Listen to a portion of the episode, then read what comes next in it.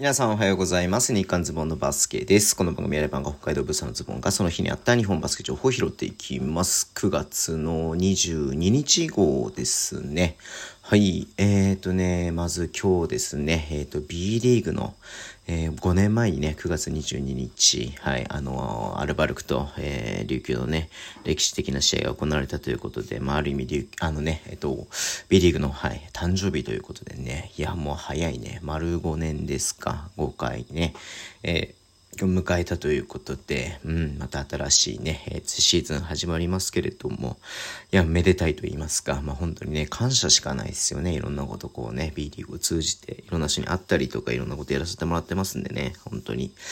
嬉しい限りだなっていうふうに思って見てました。はい。えー、まあ今日もね、いろいろあるんですけれども、うんとどうしようかな。まずこれですね。青森ワッツですね。はい。えー青森ワッツの新体制についてということでね、今日リリースがありましたが、うん。えっ、とまあですね、代表取締役が変わってたということで、はい。えー、北谷さんですね。昨シーズンまで、えっ、と、青森ワッツのね、ヘッドコーチをやっていましたけれども、はい。えー代表になるということで、えーね、あの、なってます。同い年ですね、多分ズボンとね。うん。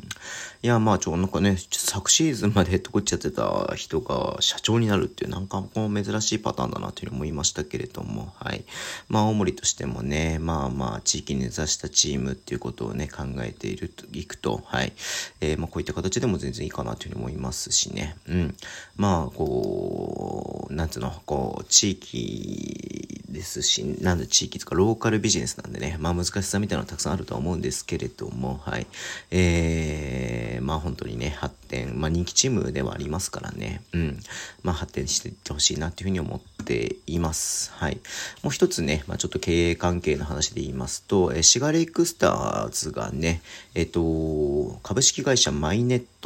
にね、まあ資本が何？資本参加っていうんですかね。うん。まあ要はね、株式の75%をこの株式会社マイネットが、はい、えー取得したということで、まあ事実上ね、まあ親会社といいますか、はい。えー、まあまあまあまあ、その、なんていうか、買収みたいな感じですかね。うんうんうん。なんでまあね、こう今まではね、今までとはまたちょっと違って、まあこういうちょっと大きい会社なんですかね。すいません。僕ちょっと詳しく知らなかったんですけども、チャット見る限りね、あのーなんていうの、えっ、と、何、えーゲーム授業とかね、えーがメインなのかなっていう感じですけれども、その他にもね、あのー FC 琉球ですね、あの、沖縄のね、えっ、と、J リーグのチームですけれども、のね、えー経営とかもやっているみたいで、はい。まあ、これは滋賀がね、えー参入するということ、滋賀、滋賀の経営としてね、えっ、と、参画するっていうことなんで、もうこれもね、だからすごく楽しみっすよね。まあ、正直ね、何年、ここ何年かやっぱりちょっとお金が、お金の問題でね、うん、ちょっとあんま経営はそんな明るく、明る明るく、ん何？その見通しが良くないみたいな感じのこともね、ちょっとね、出してましたんで、はい。まあ、それちょっとね、また別の資本が入ってきたことによって、経営がしてね、変わることによって、うん、まあ、ちょっとね、えっ、と、変わってくるかなっていうふうに思いますんで、いや、どんどんね、だからこうやって、何、そういうやる、やりたいね、えっ、と、会社がね、どんどんこう B リーグ、ね、やっていくっていうのは全然いいことだと思いますし、それで市場がね、大きくなっていくってことにもなっていくのでね、まあ資本あるところはね、本当にどんどん、えーこういうふうにね、やっていってほしいなっていうふうに思っています。はい。えーそれこそね、だからね、こうなんかいろんな地域に根ざしたチームっていうのはあるとは思うので、うん、まあ、そういうところね、本当こういう形でも全然いいんじゃないのかなっていうふうに思ってますので、はい。またね、今季、これ以降のね、滋賀もすごい楽しみに、えーしています。はい。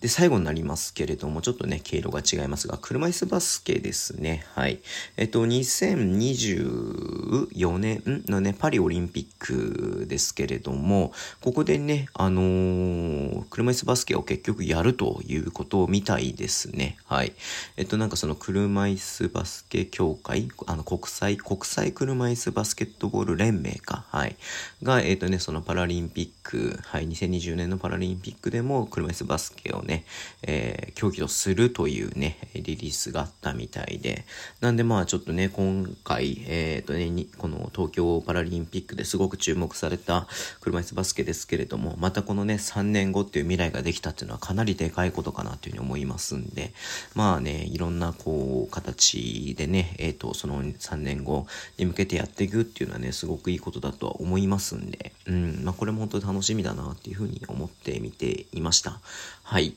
えー、なんかね、まあまあまあまあ、プラスなニュースと言いますか、はい。まあいいニュースが続くのはいいことだなっていうふうには思いますんで、はい。えー、こんな感じでね、開幕まで迎えられたなっていうふうに思っています。はい。えー、そんな感じで、終わりにしたいと思います。Twitter でも情報を発信します。Twitter じゃない、YouTube ですね。最近は YouTube で主に情報を発信します。ぜひ、えー、チャンネル登録ですね、よろしくお願いします。えー、ラジオトークのアプリで聞いてる方はハートボタンを押してください。では、今日もお付き合いいただきありがとうございます。それでは、ってらっしゃい。